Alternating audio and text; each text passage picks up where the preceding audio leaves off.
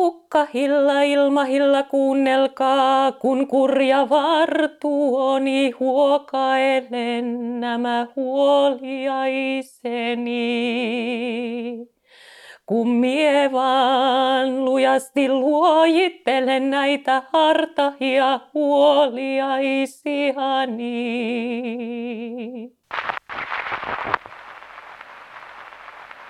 Tämä on Keskustelemuksia podcast ja minä olen Vesa Kyllönen Suomalaisen kirjallisuuden seurasta.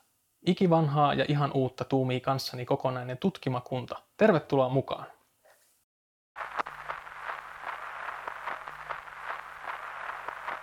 Meitä kaikkia musta kuollo päähän koppaa, kirjoitti Aleksis Kivi aikanaan. Ja, ihminen on kuolevainen ole jo ja hän itkee. Ja itku on asia, joka meitä kaikkia enemmän tai vähemmän koskettaa ja se on tunteen ilmaus ja paljon muuta. Tänään Keskustelemuksia podcastissa puhutaan itkusta, itkun muodoista ja ennen kaikkea itkun perinteestä, itkuvirsistä.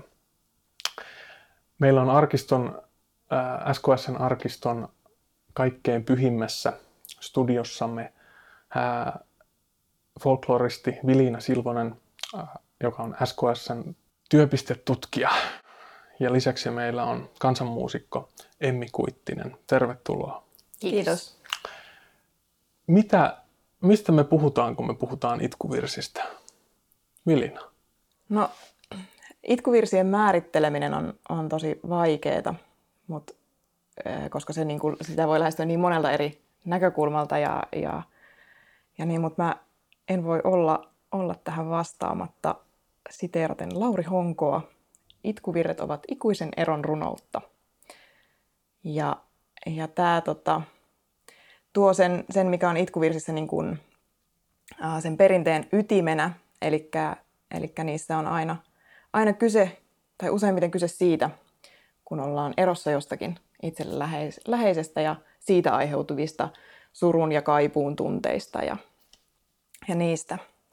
Mutta tosiaan itkuvirret on perinteen lajina semmoinen, mitä tavataan hyvin, hyvin monissa eri kulttuureissa ja eri puolilla maailmaa. Mutta sitten taas just, että nyt mitä jos ollaan täällä SKS:n täällä tiloissa ja muualla, niin täällähän itkuvirret on pääasiassa sitten sitä niin kuin karjalaista perinnettä ja Karjalasta tullutta ja tallennettua. Ja sitten toisaalta myös inkeriläistä, että usein niin kuin näin jää, mutta tosiaan sitten näitä niin kuin tämän Itämeren Suomen alueen tai itämeren suomalaisen kulttuuriperinteen alueen niin kuin, itkuvirsiperinteitä, niin tosiaan on karjalaiset, sitten inkeriläiset ja tunnetaan myös sitten vepsäläisten keskuudessa ja kolttasaamelaisilla. Puhutaan kuitenkin yleismaailmallisesta kulttuurimuodosta jossain muodossa. Joo, että tämmöisiä niin kuin, itkuvirret lasketaan niin kuin rituaalisen suremisen perinteisiin ja näitä tunnetaan niin kuin hyvin, hyvin laajalti. Ei totta kai niin kuin, ei kaikkialta ole tiedossa, mutta et siihen vaikuttaa eri uskontojen niin kuin, tavallaan se, että miten eri uskontojen piirissä on suhtauduttu tämmöisiin, mutta et hyvin niin kuin, tavallaan syvää inhimillistä niin kuin, toimintaa. Ja just miten alussakin toit sen, että se itku on niin kuin ihmisissä, niin tämä tämmöinen rituaalinen sureminen, eli se, että itkuvirret on kuulunut nyt täällä niin kuin Karjalan alueella esimerkiksi hautajais- ja häärituaaleihin, niin sitten niissä on ollut just tämä kyse siitä, että yksilö joutuu eroon, että vainaja eroon tämän puoleisesta ja siirtyy sen tuon ilmaisiin ja sitten häissä taas morsian eli antilas tästä omasta lapsuuden perheestään ja siirtyy sinne uuteen elämänvaiheeseen, niin niiden niin kuin tämmöiseen, niihin liittyviin tunteisiin niin kuin liittyvää runoutta tunnetaan monista kulttuureista. Lähimpiä tässä tosiaan, niin kuin, ja nämä on niin kuin ortodoksisella alueella jotenkin tunnettu, niin sitten just, että esimerkiksi Kreikasta tunnetaan ja myös lähempää sitten, että on niin kuin Virosta, Latviasta ja pohjoisvenäläisillä on, Irlannissa on tiedetty, että on ja sitten taas jos mennään kauemmaksi, niin Kiinassa tai Japanissa ja tämmöiset, kyllä se on niin kuin sillä tavalla. Ja toisaalta myös Lähi-Itä. Joo. Edelleenkin Lähi-Idässä on itkuvirsiä. Sitten mä oon ymmärtänyt, että myös esimerkiksi Polynesian saaristossa on jonkunlaista itkulaulukulttuuria. Kyllä. Pohjois-Amerikan alkuperäisasukkailla on ollut, eli kyllä silleen niin kuin globaalista ilmiöstä ehdottomasti kyse. Ja samalla ilmeisesti itkuissa ei ole kysymys pelkästä vollottamisesta, vaan se tunneskaala, millainen tunneskaala siihen itkuvirsiin sisältyy? No, mä lähtisin sanomaan sen, nämä on totta kai sitten kulttuurikohtaisia, mutta just se, että se niinku suru ja tavallaan se, että niinku itku eihän se muutenkaan aina surun merkki, vaan myös itketään ilosta niinku sitten ihan normaalisti kyyneleitä. Ja itkuvirsistä puhuessa, niin sitten tavallaan se on eri asia kuin se ihan tavallaan silmin itkeminen, mutta itkuvirsien tunne siihen niinku kirjoon, niin siinä surussa voi olla niinku katkeruutta ja tavallaan omia niinku huolia ja muuta, mutta sitten toisaalta siinä on niinku hyvin syvä semmoinen niinku kaipuu ja rakkaudellisuus ja semmoinen lämpö, koska se suruhan tulee nimenomaan siitä, että ollaan poissa niistä omien läheistä ja rakkaiden luota, jolloin se ei ole niinku ajatuksena se, että se niinku tai tavallaan, että sen, niin kuin, myös sen niin kuin suuren vollotuksen, jos näin haluaa sanoa, niin sen tavallaan taustalla, että mistä se tulee, niin se kumpuaa jostain niin kuin tosi syvistä ja tärkeistä, joihin liittyy sitten ne niin kuin myös läheisyyden. Ja sitten musta tuntuu, että jotenkin Karjalassa ja Inkerissä se on hyvin tunnistettava perinteenlaji, mutta sitten joistain muista kulttuureista, kun olen kuullut itkuvirsiä, niin kun en ole ymmärtänyt niitä sanoja, niin se ei ole välttämättä olisi mulle auennut, että kyse on itkuvirrestä, jos sitä ei olisi mulle kerrottu, mutta niin näihin pitäisi just jokaisen tietenkin perehtyä tosi paljon tarkemmin, että osaisi yksityiskohtaisemmin kertoa. Joo, ja just ehkä niin kuin tähän vielä just siihen, että se esimerkiksi miten sitten yksi kollega on tutkinut kreikkalaisia, niin tavallaan siellä se niin kuin on hyvin vahvasti sitä niin kuin nimenomaan sitä niin kuin eron kärsimystä ja semmoista niin kuin tavallaan tuskaa siihen tosi paljon. Niinku, ja sitten taas se, että joissain kulttuureissa itkuvirsissä ei ole sanoja välttämättä ollenkaan, vaan se niinku, tai tässä rituaalisessa itkemisessä, että se vaihtelee niin paljon. Mutta sä mainitsit, Vilina, tällaisen ilmaisun kuin silmin itkeminen. Ja itkuvirsiin kuitenkin vastaavasti liittyy se äänellä itkeminen ikään kuin ehkä vastakkaisenakin osittain elementtinä. Joo, ja tämä on ollut semmoinen ero, mikä niin kuin tavallaan tuolla arkistoaineissa tulee silleen, että nämä itkijät tekee tavallaan sitä eroa, että on niin kuin silmin itkemistä, joka on eri asia kuin äänellä itkeminen. Ja se nimenomaan se niin kuin äänellä itkeminen on ollut se tavallaan käsite, mitä on käytetty, tai itkeminen, mutta itkuvirsi on sit tutkimuksen kautta tullut käsite sille. Mutta samalla tähän äänellä itkemiseen kytkeytyy kielenkäyttöä. Sä, Emmi, mainitsit ikään kuin, että sitä ei aina oikein ymmärrä sitä, millä kielellä itketään. Minkälaisia kieliulottuvuuksia tähän äänellä itkemiseen liittyy? Onko se ikään kuin luonnollisella kielellä tapahtuvaa itkemistä vai voiko kuka tahansa ymmärtää sitä, vaikka ei tuntisi tätä nimenomaista kieltä, jolla itketään? No, jos me puhutaan Karjalan ja Inkerin itkuvirsistä, niin siellä itkuvirsillä oli oma erityinen kielensä, jota vainajat ymmärsi. Ja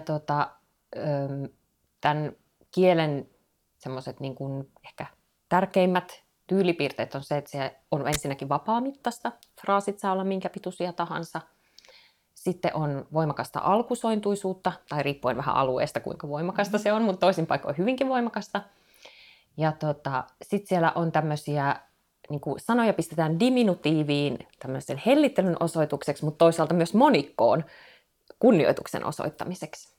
Ja sitten jotenkin semmoinen erityisesti leimansa antava asia on, että kaikilla tärkeillä henkilöillä ja asioilla on tämmöiset piilonimet tai kiertoilmaukset, kuinka ne ilmaistaan, eli mitään ei sanota suoraan, mikä tekee siitä niin kuin hyvin semmoista niin kuin polveilevaa ja myös hyvin semmoista hellän kuuloista siitä kielestä. Ja sitten sen lisäksi toisto, mikä nyt on muutenkin niin kuin tämmöisessä kansanrunoudessa hyvin tyypillinen keino, eli että sama asia sanotaan hiukan eri sanoin useamman kerran. Niin nämä on niitä tyylipiirteitä, mitä sieltä on kuultavissa. Ja no, miten ne sitten niin kuin nykykuulijalle välittyy, niin varmaan riippuu siitä, miten perehtynyt on asiaan. Tavallaan nämä kaikki erityyppiset keinot ja muut, mitä siihen niin kuin käytetään siihen kielen muokkaamiseen ja muuhun, niin tavallaan ne tekee siitä kielestä, totta kai niin kuin muutenkin se ilmaisu on runollista ja tavallaan ei täysin niin kuin arkipuheesta, se poikkeaa siitä arkipuheesta ja näiden kaikkien keinojen myötä niin se on voinut olla myös niin kuin semmoista kieltä, että niin kuin muut sen yhteisön jäsenet ei ole välttämättä osannut suoraan tulkita, että jos ei ole tuntenut sitä niin kuin perinnettä, mutta että se tavallaan, niin kuin, että sieltä, että sitä kokonaisuutta ei välttämättä, mutta että sen ymmärtää, että mikä on se niin kuin merkitys ja tunnistaa, että jos on kyse nyt itkuvirsistä ja sitten niiden niin kuin merkitykset, että mitä niihin kuuluu, niin tunnetaan. Mutta tosiaan se niin kuin itkukieli on hyvin poikkeava siitä niin kuin puhekielestä. Onko tämä vaikea kysymys, mutta jos kuulija ei tunne sitä kieltä, niin välittyykö se tavallaan se tunne siinä kielessä vai siinä äänessä? No, mä voisin tähän vastata hyvin tämmöisellä akateemisen, koska olen juuri väitöskirjassani tätä tarkastellut. Mutta itkuvirsitutkimushan on perustunut tosi paljon, niin kuin joko et musiikin tutkimuksen puolella on katsottu musiikkia ja sitten folkloristiikassa ja myös kielitieteen puolella on tarkasteltu hyvin paljon niin kuin kieli- ja tekstipainotteisesti. Mutta sitten just se, että kun itkuvirsi on kyse siitä, että se teksti, kieli, sävelmä ja sitten vielä tunteen ilmaisu, että ne kaikki on niin kuin se kokonaisuus. Ja just se, että ne ei ole irrotettavissa silleen, että tunne on nyt tässä kohti tai tunne on tässä asiassa, tunne on tässä kielessä tai tunne on tässä sävelmän kulussa tai tunne on tässä nyt tässä äänenvärissä, vaan se on kaikessa siinä. Eli se niin kuin itkuvirsi tavallaan se on kokonaisuus, se esitys ja näistä niin kuin se välittyy niin kuin siinä kokonaisuudessa ja mikä mun mielestä on myös tosi niin kuin jotenkin kiinnostavaa ollut arkista äänitteillä, kun kuulee sieltä, kun haastattelijoita on kysytty, että no miten tämä niin kuin asia ilmaistaan itkuvirsissä tai mikä se on niin kuin joku sanan, että miten sanotaan vaikka isä itkuvirressä, niin sitten tämä, jota on haastateltu tämä itkiä, saattaa sieltä pari säettä niin kuin tuottaa täysin semmoista, niin kuin, missä on sitä kieltä ja tekstiä ja sävelmää, että tavallaan se, että se on kokonaisuus myös hänelle, että sieltä ei tule semmoinen yksittäinen. Voisi kuvitella myös, että tavallaan olen käsittänyt, että itkuvirret on kuitenkin tavallaan semmoisia rituaalisia, yhteisöllisiä perinteenlajeja, jolloin se ikään kuin se yhteisöllisyys tai tila, jossa yhteisö on koolla, muokkaa tai synnyttää tai vaikuttaa siihen tunteeseen. Joo, ja no mä oon omassa tutkimuksessa käyttänyt Margaret Betherellin semmoista affektiivisen käytännön käsitettä kuvaamaan just sitä niin kuin kokonaisuutta, jossa on siis nämä eri puolet, eli siihen tulee kokonaisuuteen just sit se esittäjän esitys, mutta myös se niin kuin vastaanottajat, nämä muut ihmiset, jotka siellä on, että ne vaikuttaa siihen, että se on se ja konteksti ja odotukset, mitä niin kuin kaikilla on siihen, että nyt kun tunnistetaan, että tämä on tämä tilanne ja tiedetään, että tässä tulee itkuvirsi, niin siitä muodostuvaan kokonaisuuteen, joka synnyttää niitä tunteita siinä, että ne ei ole niin kuin sillä tavalla osoitettavissa mihinkään yksittäisiin tekijöihin. Mutta kun kysyit, että minkä takia tämä kieli, niin no, se on ollut tosiaan se keino kommunikoida sinne tuonpuoleiseen, koska vain äät ymmärsi ainoastaan itkukieltä. Mutta kyllähän toisaalta varmaan tämä on aika yleinenkin kulttuuri-ilmiö, tämmöinen kiertoilmaukset ja tabukulttuuri. Ja se on myös niinku suojellut sitä itkiää, koska kun ollaan vaikka kuoleman kanssa tekemisissä, sehän on aika pelottavakin voima. Siinä pitää olla tarkkana. Ja toisaalta, jos me ajatellaan loitsuperinnettä, jossa kun olet tiennyt asian oikean nimen, niin silloinhan sulla on siihen valta. Eli kyllähän tässä niinku jotenkin kietoutuu varmasti kaikki nämä asiat myös yhteen. Just tuo tämmöinen tietynlainen niin kuin nimitabu ja se, että kierretään ja just se, että tuonpuoleiseen niin kuin viestiminen ja kommunikointi on vaarallista ja sitten jos sinne on väärin yhteydessä tai turhaa, niin siitä voi seurata harmia ja niin kuin sen takia siinä on täytynyt olla tämmöinen erityinen tapa. Maallikkona tulee mieleen tällaiset karhun kiertoilmaukset, mitkä sitten taas tänä päivänä tuntuu ehkä modernista ihmisestä lähinnä absurdilta, että ei saisi käyttää ilmaisua karhu, vaan että siihen liittyisi sellaista uhkaa, jota sitten paettaisi tai kierrättäisi näillä kiertoilmauksilla. Mutta harvapa meistä kertoo lapsensa nimeä ennen ristiäisiä. Totta. Mutta siis mä jäin miettimään sitä, että kun nämä teidän kuvailemat ilmiöt kuitenkin, mä liitän niitä vähän tällaiseen menneeseen maailmaan, niin miten itkuvirret elää nykyajassa? Onko sellaista perinnettä, itkuvirsiperinnettä vielä nyt? Joo, siis tämä itkuvirsiperinnehän, niin kun, jos ajatellaan nyt tätä karjalaisen ja inkeriläisen niin kun, perinteen kontekstia, niin et kun tavallaan suomalaisten keskuudesta ei ole entuudestaan tallennettuja muuten, mutta tosiaan niin kuin evakkojen mukana ja jo ennen sitä niin kuin perinne on sitten niin kuin tullut, että kun karjalaiset ihmiset liikkuu, niin perinne kulkee ihmisten mukana ja muotoutuu aina niin kuin uusiin konteksteihin ja tilanteisiin. Niin se on niin kuin sieltä sitten levinnyt ympärinsä ja sitten taas uusissa konteksteissa tullut uudenlaisia muotoja. Samalla tavalla modernisoituminen niin kuin on jo ennen sitä, kun on niin kuin tämä evakkouden niin kuin myötä muuttunut kontekstit ja muut, niin modernisaatio on vaikuttanut siihen, että esimerkiksi hääitkuvirret on jäänyt niin kuin aika varhaisessa vaiheessa jo siellä, että niitäkin kun on mitä tallennettu, niin suurin osa esimerkiksi 1900-luvun ihan alkuvuosikymmenillä, niin sitten on, että no ei näitä nyt enää ihan hirveästi, että nämä on niin kuin, että tämmöisiä on ollut, mutta ei niitä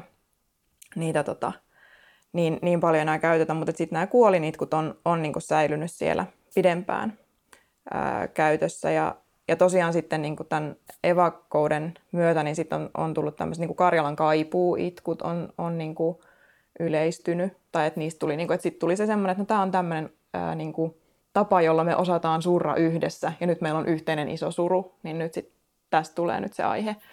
Ja näitä.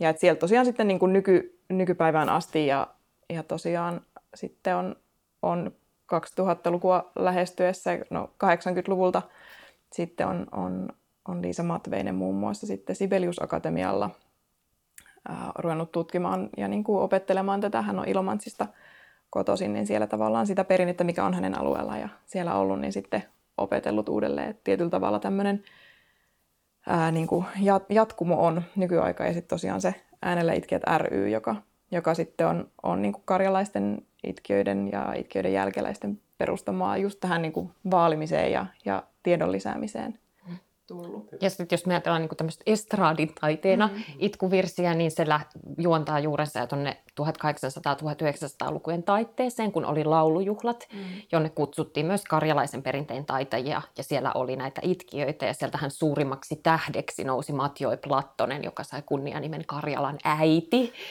Ja sitten 60-luvulla tuli Parpeivaaran runolaulajan Pirtti Ilomantsiin ja 70-luvulla Bomba Nurmekseen. Ja sinne haettiin sit myös itkutaitoisia naisia, jotka oli syntyisin sieltä Rajakarjalasta, mutta tullut evakkona Suomeen. Että, mä koen jollain tavalla olevani heidän jalanjäljissä, kun mä menen itse niin kun lavalle esittämään itkuvirsiä. Te muodostatte yhdessä myös työparin Kyynelkanava-hankkeessa. Ennen kuin mä kysyn, mikä tämä Kyynelkanava-hanke on, niin olen käsittänyt, että te tavallaan, sä varsinkin Emmi, ikään kuin omalta osaltasi jatkat tätä perinnettä siinä mielessä, että sä oot pitänyt esimerkiksi itkuvirsipajoja ja muuta. Haluaisit sä kertoa oman tiesi siihen ja miten sä oot päätynyt Kyynelkanava-hankkeeseen ja mikä tämä polku on? No on se ollut aika pitkä. Mä oon aloittanut kansanmusiikin opiskelun vuonna 2005 ja aloitin tuolla Joensuussa ammattikorkeakoulussa ja mulla on, en tiedä vaikuttaako se, että jotenkin on aika vahva semmoinen karjalaistausta myös omassa suvussa ja sitten jotenkin, että se itä on aina niin kuin ilmansuuntana kiehtonut minua. Ja se sitten tuli aika nopeasti siinä mun opintojen aikana myös ilmi, että jos niin kuin suomalaisen kansanmusiikin voi karkeasti jakaa itäiseen ja läntiseen perinteeseen, niin se itäinen kiinnosti aina paljon enemmän. Ja sitten mä olen ollut Petroskoissa vaihtarina silloin, kun kun opiskeli Joensuussa ja tuli jotenkin sieltä semmoinen tosi voimakas suomalais-ukrilainen kärpänen. Ja sitten niin kuin nimenomaan se Karjala kiinnosti musiikillisesti ja kulttuurisesti muutenkin.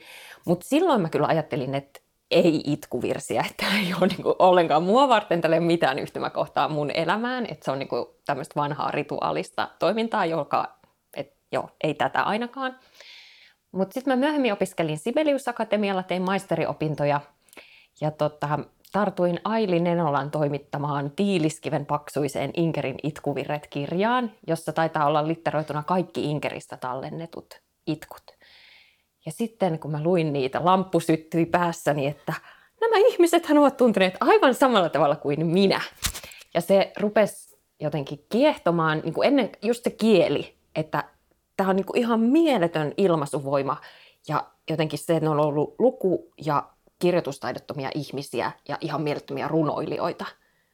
Koska se on, mä väitän, että vaikka mä oon tässä nyt jo hyvän aikaa niitä itkuvirsiä tehnyt, niin en ole lähelläkään näitä niin kuin vanhoja taitoja vielä tässä osaamisessa. Ja sitten mä kyllä ajattelin, että no mä voin tätä jotenkin soveltaa, mutta en mä nyt todellakaan rupea niin kuin julkisesti kyynelehtimään, että ei ainakaan sitä. Mutta niinhän siinä kävi, että kun mä valmistuin 2013 maisteriksi, niin mun lopputyö käsitteli itkuvirsiä ja mä tein konsertin, joka oli niin kuin semmoinen musiikillinen tutkielma itkuvirsistä ja todellakin vollotin siellä julkisesti. Ja sit se on vaan niin kuin vienyt mukanaan ja jotenkin pikkuhiljaa tekemällä ja tutkimalla on se ymmärrys kasvanut. Ja aluksi en todellakaan uskaltanut pitää mitään itkuvirsikursseja tai työpajoja, että jotenkin siihen opettamiseen liittyy musta hirveästi eettisiä kysymyksiä ja mua pelotti, että mitä sieltä kursseilta voi tulla vastaan. Mutta nyt vuodesta 2018 lähtien mä oon pitänyt paljonkin kursseja ja itse asiassa mä oon oppinut niiltä varmaan vielä enemmän kuin mistään muusta yhteensä. Koska ihmiset ensinnäkin esittää kauhean hyviä kysymyksiä. Ne pistää mut pohtimaan asiaa semmoiselta kantilta, jota mä en ole itse ymmärtänyt. Ja sitten, jos mulla on kaksipäiväinen kurssi, niin siellä ihmiset kirjoittavat aina oman itkuvirren, joka sitten lopuksi jaetaan muille. Ja siinä jotenkin pystyy just selkeästi näkemään sen, että kyse on oikeasti kansan perinteestä, että vaikka ne ihmiset ei vielä tiedä siitä, niin mä niin kuin yritän tietenkin jakaa kaiken tietoni heille niin hyvin kuin taidan, niin he silti kykenevät tuottamaan sen lyhyen kurssinkin jälkeen jonkinlaisen itkuvirren. Niin se niin kuin vahvistanut sitä ajatusta, että kyse ei ole just jostain niin kuin akateemisesta asiasta, vaan jostain, joka on meissä ihmisissä. Ja jotenkin myös mä oon sitä kautta ymmärtänyt yhä paremmin sitä tunnetilausta, mikä tällä perinteellä on tässä ajassa. Mun omassa perheessä on aina aika vapaasti itketty, mutta mulle on selvinnyt jotenkin nyt tässä kurssittaessa, että se itkeminen on kyllä ihan valtaisa tabu meidän yhteiskunnassa, että on paljon ihmisiä, jotka on jo vuosikausiin itkeneet, mikä tuntuu musta aivan niin kuin absurdilta ajatukselta, että miten, se on niin kuin, miten voi elää niin, mutta siis näin on. Ja mä en halua sitä mitenkään väheksyä, tämä on niin kuin tosiasia meidän suomalaisessa yhteiskunnassa. Ja sitten, niin kuin, että ihmisillä on oikeasti niin kuin valtava tarve käsitellä niitä tunteita jotenkin turvallisesti yhdessä. Vaikka semmoiset tietynlaiset tavallaan yhteisölliset kontekstit saattaa olla kadonneet, esimerkiksi sukuyhteydet. Ne on kadonneet ja ihmiset kaipaa niitä ihan kauheasti. Ihmisillä on kaipuu rituaaleihin, yhteisöön ja sitten vielä se, että no itkuvirret on tosiaan, ne on niinku liittyneet myös häihin ja sitten ihan on ollut myös tämmöistä rituaalien ulkopuolista tilanteeseen liittyvää itkentää. Mutta kyllä se kuolema on myös tässä niin vahvasti läsnä ja sehän on täysin siivottu tämän päivän yhteiskunnasta pois. Ja sitten se on kuitenkin asia, joka koskettaa meitä kaikkia. Kuten Juise Leskinen sanoi, ei elämästä selviä hengissä.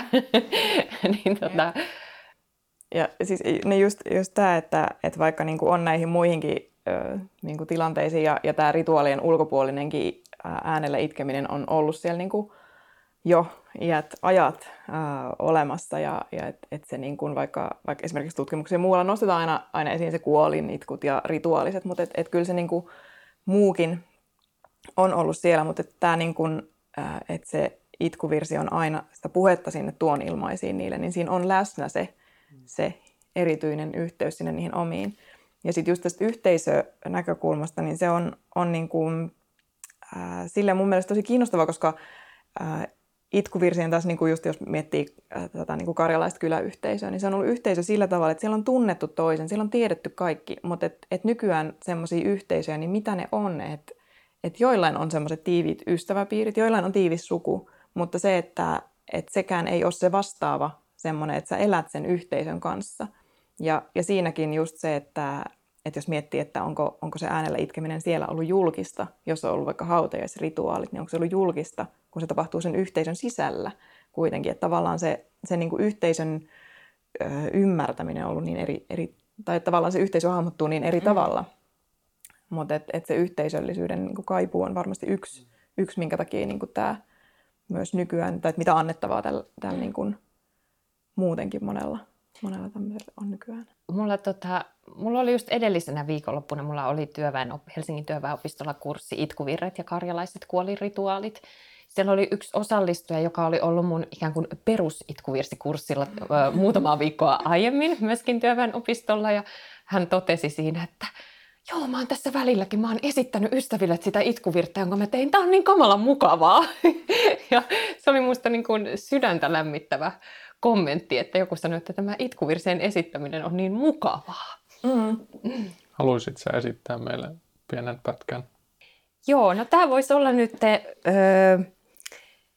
en esitä mitään rituaali-itkua, vaan tää on aika ehkä modernikin itkuvirsi, mun oma tekstini, jossa mä toivon, että tämän itkun myötä minun huoleni helpottaisivat. Valkua huoliaiseni, valtajoutsenuisien valkoisiksi valkeille ilmoille. Jotta huoliaiseni, suuret huoliaiseni, ees hetken verran hellit.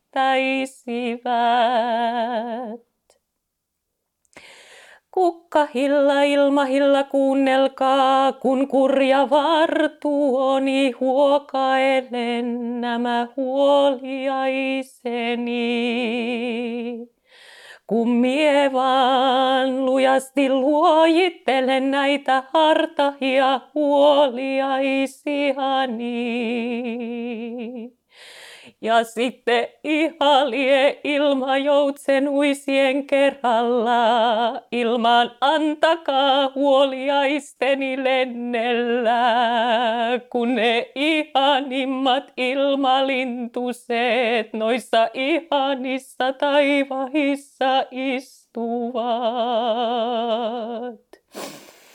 Ettekö vois armahimpien sanasien kerralla antaa huoliaisteni hälvetä?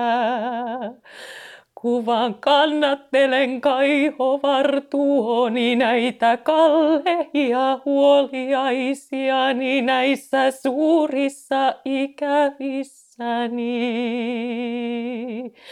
Siis tulkua tuulten mukana huuhtomaan nämä huoliaiseni.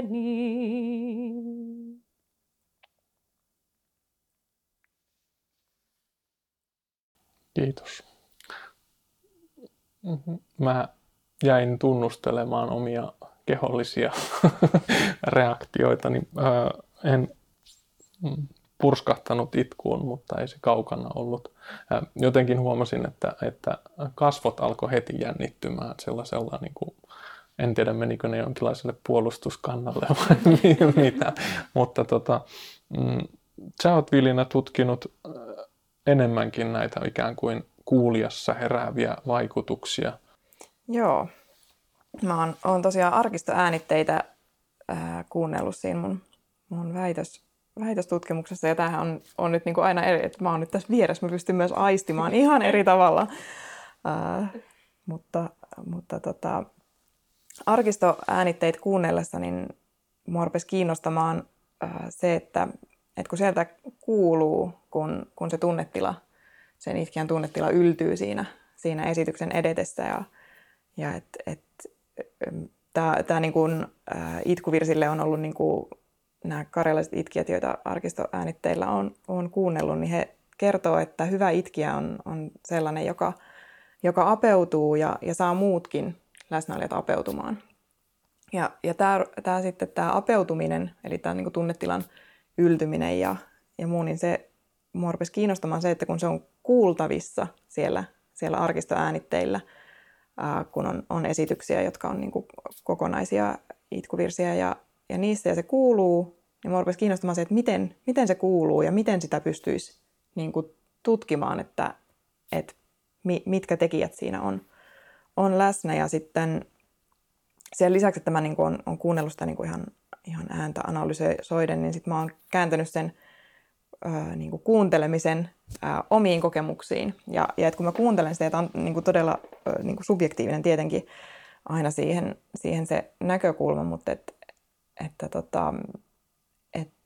samalla kun kuuntelee sitä itkuvirttä, niin mitkä on niitä, niin kuin minkälaisia jotenkin tiloja ja kokemuksia, ei ehkä niinkään tunteita, vaan että minkälaisia niin kuin asioita musta herää. Ja sitten mitä mä oon enemmän niitä kuunnellut, niin mulle nousee semmoinen niin kuin siinä niin kuin sen myötä, kun se tunne rupeaa kuulumaan siellä enemmän, mitä niin kuin itkuvirsistä sitä tunnetta tuotetaan, niin kuin siinä on tietty äänen väri ja äänen muodostustapa semmoinen, ja tuodaan niitä tunteen elementtejä ja ääniä niin kuin mukaan siihen esitykseen, mutta sitten se tunne rupeaa myös sieltä niin kuin kohoamaan ja tavallaan kuulumaan läpi, niin se jotenkin, mikä mulle siitä eniten tulee, on semmoinen, että mulle tulee jotenkin tarve olla läsnä siinä niin kuin enemmän ja jotenkin se saa niin kuin tiukemmin mut siihen otteeseensa.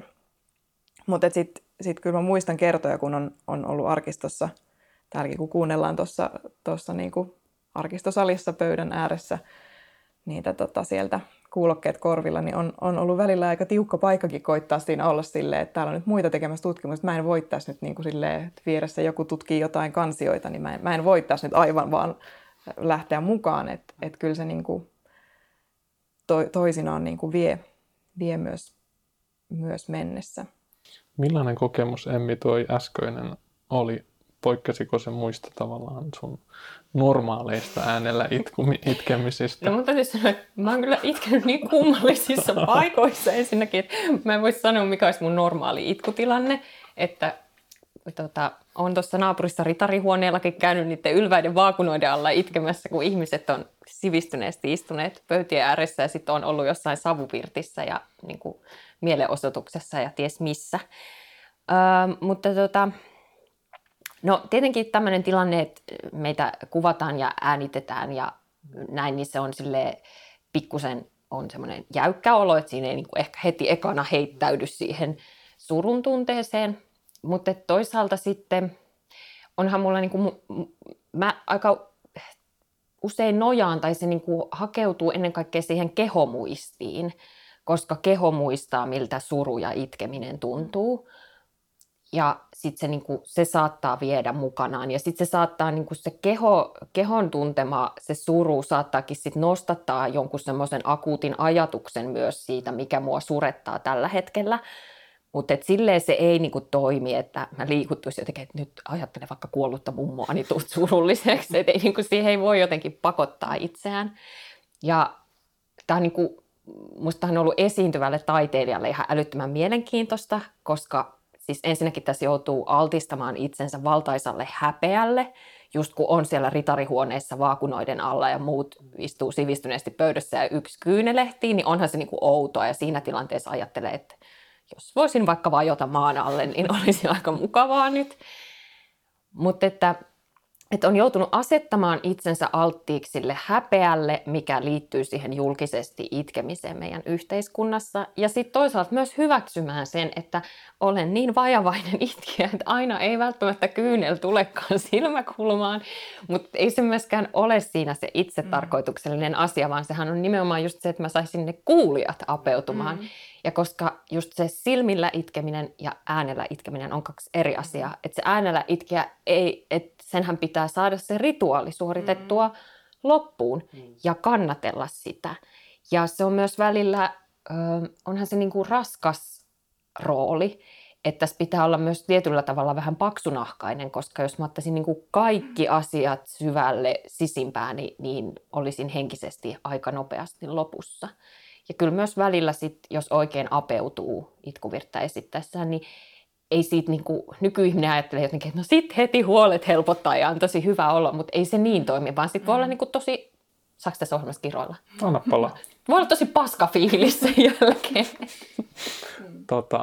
Mä huomasin, mä sanoin äsken, että jouduin ikään kuin puolustuskannalle, mutta tämän Lilinan puheenvuoron myötä mä kävin miettimään, että oliko se sitten kuitenkin ikään kuin semmoinen, ikään kuin joku tällainen kehollisuus olisi vetänyt, tai siis että sä olisit muodostanut semmoisen magneetin, joka niin kuin vetää mua puoleensa. Se on jotenkin tosi outo semmoinen tavallaan samanaikaisesti sisäänpäin kääntynyt ja ikään kuin yhteisöllinen kehokokemus. Niin ja kyllähän me niinku aistitaan, tai jotenkin tunteethan vie mukanaan ja sitten joskus kuulijat tulee sanoa mulle, että kun he olisi tehnyt mieli tulla lohduttamaan mua, kun mä itken, että se on jotenkin inhimillistä. Sitten välillähän mulle käy esiintyessä niin, että on aivan feikkaamista, kunnes mä kuulen, että yleisössä joku oikeasti itkee ja sitten se saakin mut itkemään. Eli se on niinku, just nimenomaan se on vastavuoroista ja semmoista yhteisöllistä. Niin.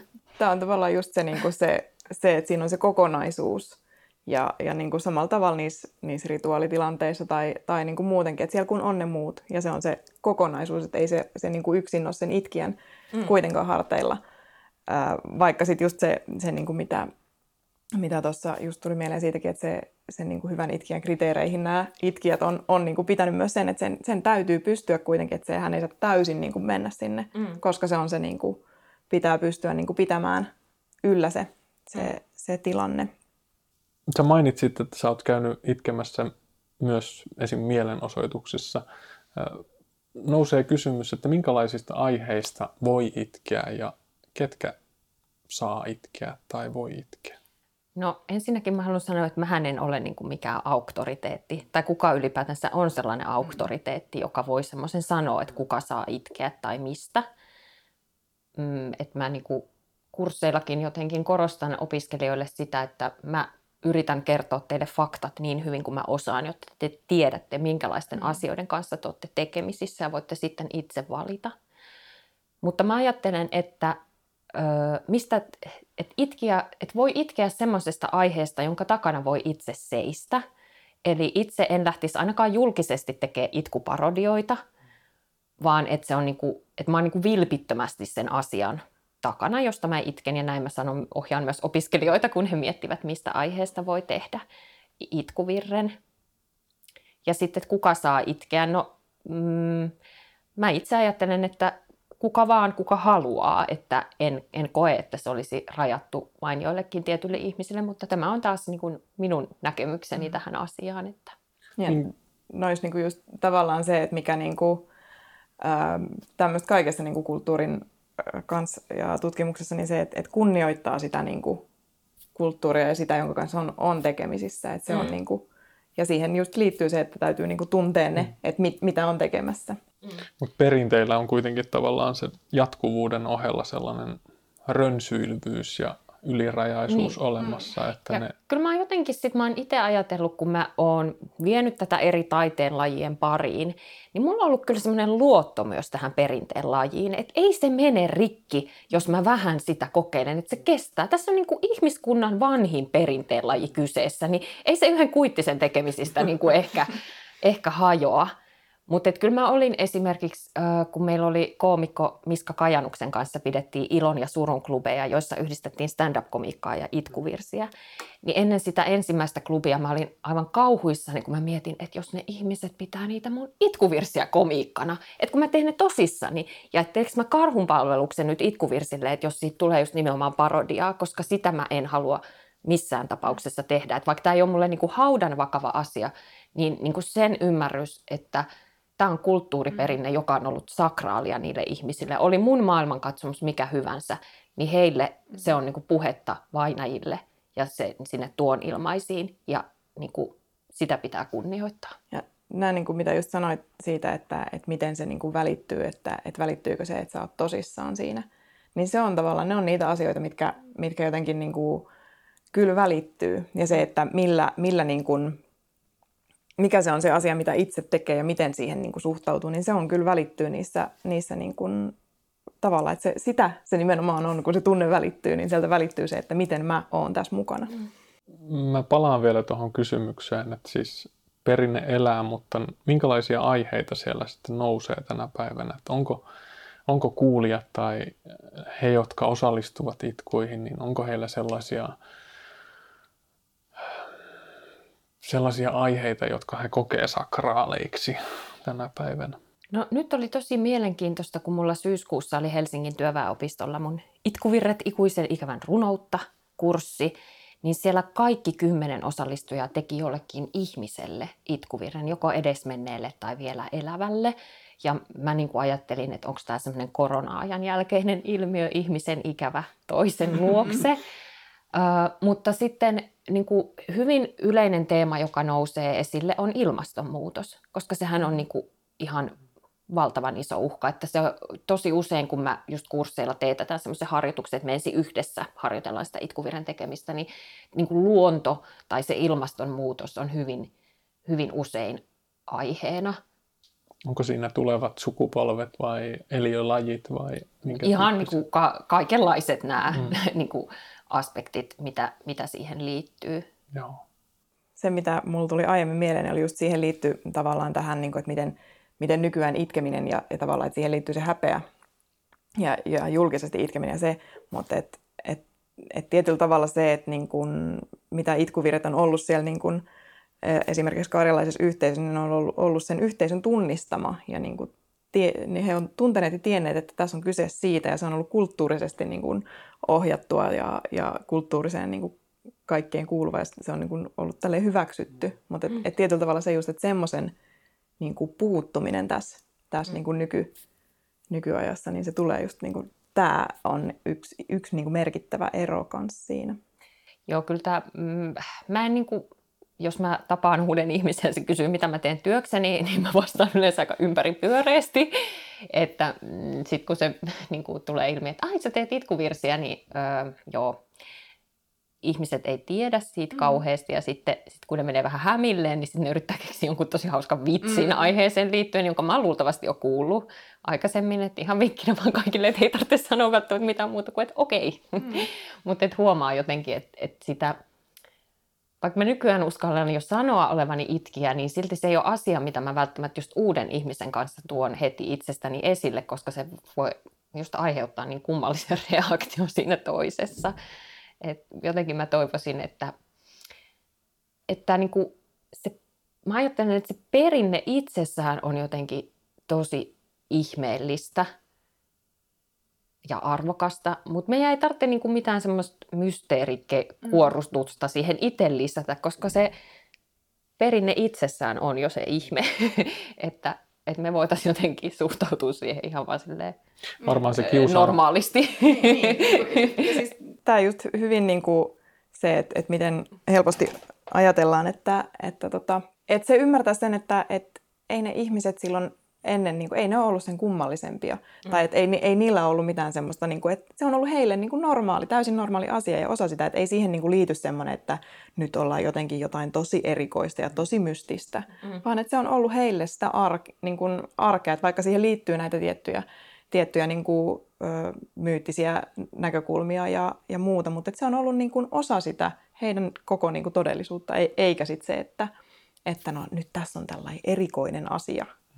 Ja varmaan sellainen kuoleman läsnäolo ja sen katoaminen, mistä mainitsit alussa, on sellainen asia, mikä luo sitä kiusaantuneisuutta tai häpeänkin kokemusta ehkä sen itkuvirsien ympärille. Joo, ja siis mä oon kuullut muun muassa kommentin, että ai, et sä näytä yhtään masentuneelta. No en ehkä, koska minähän käsittelen tunteeni näissä itkuvirsissä, niin minä pystyn olemaan muussa elämässäni aivan iloinen. Joo, mullekin tämä niinku usein tulee just se, että jos niinku kertoo, että mitä tutkii, niin on silleen, no hyvin niinku monenlaisia, mutta sit monesti tulee se, että ai miten sä voit olla tolleen noin iloinen ihminen. Sitten silleen, no, et eihän se niinku... Ja muutenkin, että näissä ehkä niin kuin näkyy se, että miten ajatellaan, että niin kuin suru ja itkeminen on jotenkin tosi niin kuin vaikeita ja vakavia asioita. Ja että ei nähdä, niin kuin, että se on osa sitä kaikkea. Mä nyt langat kokoon kootakseni tai yrittääkseni haluaisin lopuksi kysyä teiltä, että miksi näiden itkuvirsien tutkiminen ja tekeminen ja niiden parissa työskenteleminen on tärkeää? Mä voin vastata tälleen niin kuin tämän... jotenkin, että yleisesti ottaen niin kun, itkuvirret on täällä aika kuitenkin, niin kun, että niitä on tutkittu, mutta sitä tutkimusta on niin kun, tavallaan aika niukasti verrattuna monen muuhun niin kun, perinteen lajiin. Ja sitä kautta niin kun, itkuvirsien tutkiminen lisää ymmärrystä ja monipuolistaa ymmärrystä siitä niin kun, karjalaisesta kulttuurista tai inkeriläisestä kulttuurista ja siitä niin kun, perinteestä ja siitä niin kuin maailman kokonaisuudesta ja auttaa ymmärtämään niin kuin niitä. Ja sitten taas se, että miten niin kuin, tämän nykyperinteen tutkiminen sitten taas mun mielestä siinä on tärkeää myös se, että sitä kautta niin kuin tämä, että kun on tullut niin kuin, ja tämän perinteen jatkumon, niin tämä karjalaisuuden ja suomalaisuuden ja näiden niin kuin, nivoutuminen ja punoutuminen, että ne niin kuin on tärkeitä kysymyksiä tutkia tässä ajassa. Sitten taas yleisemmällä tasolla, että mikä jotenkin mulle on niin kuin avautunut tämän itkuvirsien kautta, niin mä oon kiinnostunut siitä opiskeluaikoina aikanaan sen takia, että se on ollut mulle niin kuin tavallaan tuntunut sille, että tämä on niin kuin läheistä, mutta sitten se on kuitenkin niin kuin kaukana ja täysin vierasta. Ja sitä kautta, niin kun, että tavallaan vierasta, koska se on joku muu kulttuuri kuin mihin mä oon kasvanut ja tottunut. Ja mua on kiinnostanut tietää siitä lisää.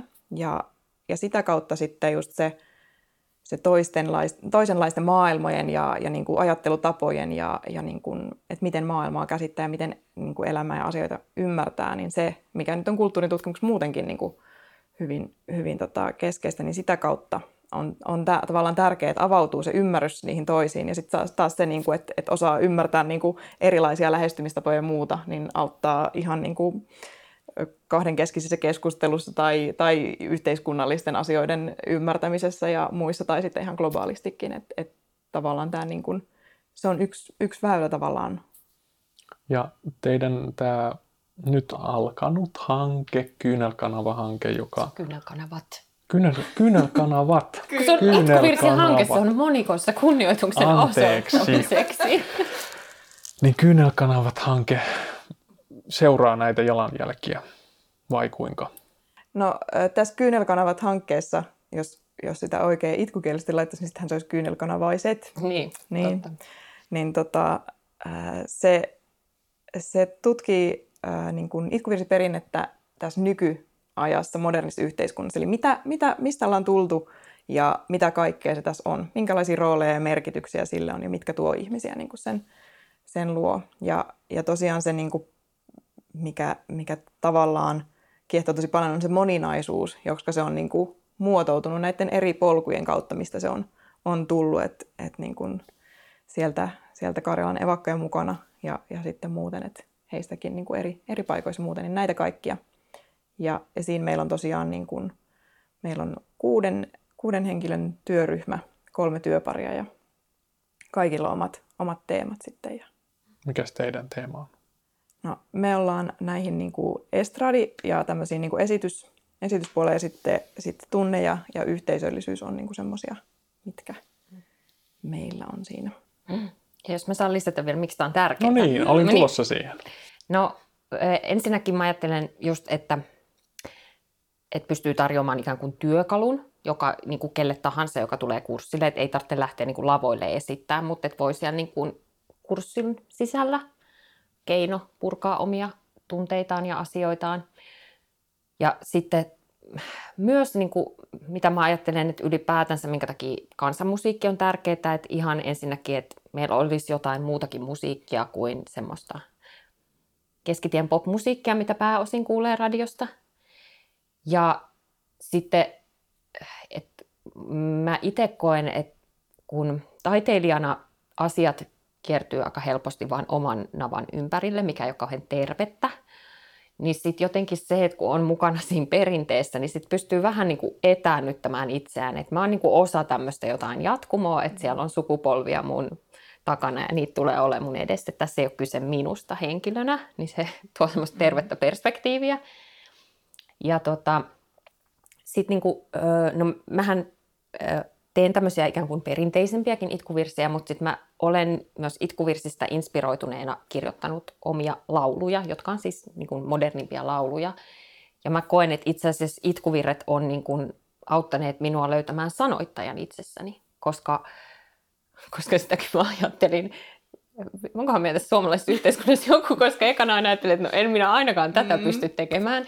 Niin siis ajattelin, että eihän minusta nyt ole mikään laulun sanojen kirjoittajaksi. Mutta sitten kun oli kirjoittanut niitä ekoja omia itkuvirsiä, niin sitten niin jotenkin tuntuu, että sieltä löytyy sitä omaa ilmaisukanavaa. Niin se on ollut sitten niin mulle tälle henkilökohtaisella tasolla tosi merkityksellistä ja tärkeää. Luo nahkaansa yksilönä ja on osa isompaa kokonaisuutta. Kiitos käynnistä, Liliana Silvonen ja Emmi Kuittinen. Kiitos. Tämä oli Keskustelemuksia podcast.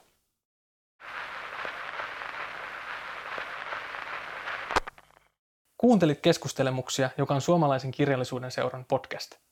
Kiitos seurasta.